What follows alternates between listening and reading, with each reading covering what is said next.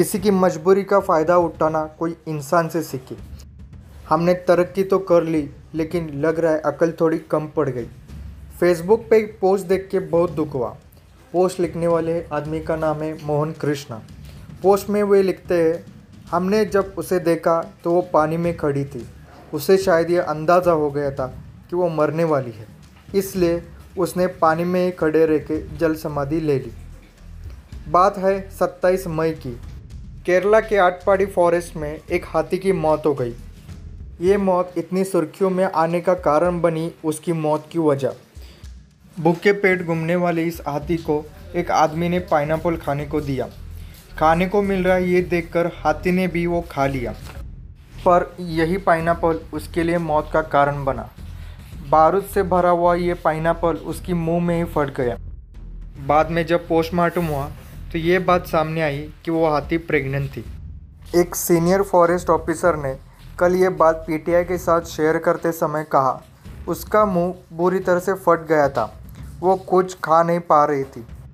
इससे एक बात तो साबित होती है she was intentionally targeted forest department ने गुनहगारों को पकड़कर कड़ी से कड़ी शिक्षा देने का आदेश तो दिया है लेकिन इसका असर कितना होगा ये आप सब भी जानते हैं।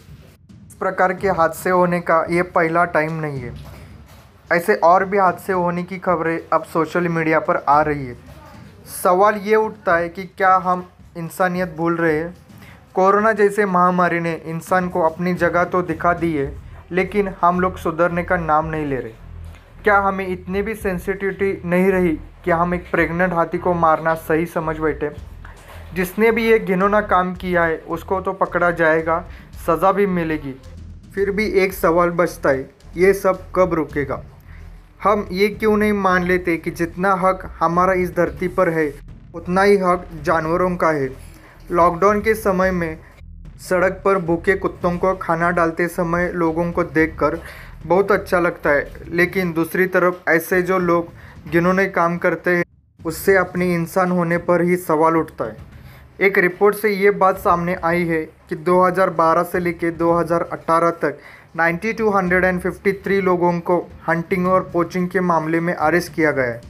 गवर्नमेंट कितने भी सख्त रूल बना दे और फॉरेस्ट डिपार्टमेंट कितनी भी नज़र रखे, जब तक हम अपना माइंडसेट नहीं बदलेंगे, तब तक कुछ नहीं बदलने वाला। अगर हम आज नहीं बदलेंगे तो कभी नहीं बदलेंगे। अगर मुझे सुनने वालों में से अगर एक परसेंट लोगों का भी माइंडसेट बदलता है तो मैं समझूँगा कि इसका कुछ तो फ़ायदा हुआ। हम लोगों को ये बात समझ लेनी चाहिए। Animals are the part part of ecosystem they have equal rights let them live by their own way today we promise our self to save the animals जय हिंद